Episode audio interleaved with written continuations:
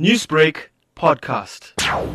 I can confirm that we are investigating that incident to understand what it really happened, what was the role of the private security industry, the whole allegations of death of a student. We're looking at various issues. As I said, we're trying to get to the bottom of the fact that there's a lot of versions that are coming out in social media. We're looking to understand first what really happened, what caused the death of that student? Was it really private security that was involved? What was the conduct of private security? The whole thing about the deployment of private security, whether people that were there were they adequately trained, whether they were adequately equipped for the environment, and all other things that happened around similar the same situation where which led to the death of unfortunate death of a student. What do you hope to be the outcome of this investigation? We hope to clear, get clarity on what was the role of the private security industry service provider in that investigation. Remember, we do not investigate murder per se. That is the role of the police. We investigate the conduct of the private security service provider.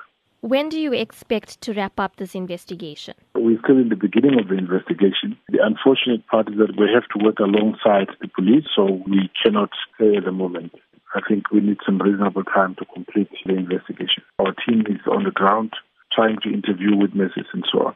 The private security industry code of conduct has also come under the spotlight at the state capture inquiry when the African Global Operations, formerly known as Bosasa employers, testified about corruption. What actions will be taken against the African Global Operations?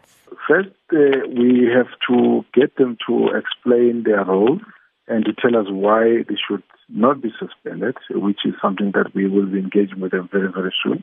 And obviously, we're also investigating all other allegations that are investigated by other law enforcement agencies. You may be aware that yesterday the NPA arraigned a few people, some of which were linked to Bosasa. So we will be also pursuing that those aspects as well. There has been other investigations by the Special Investigative Unit. We're trying to get to the bottom of those ones as well.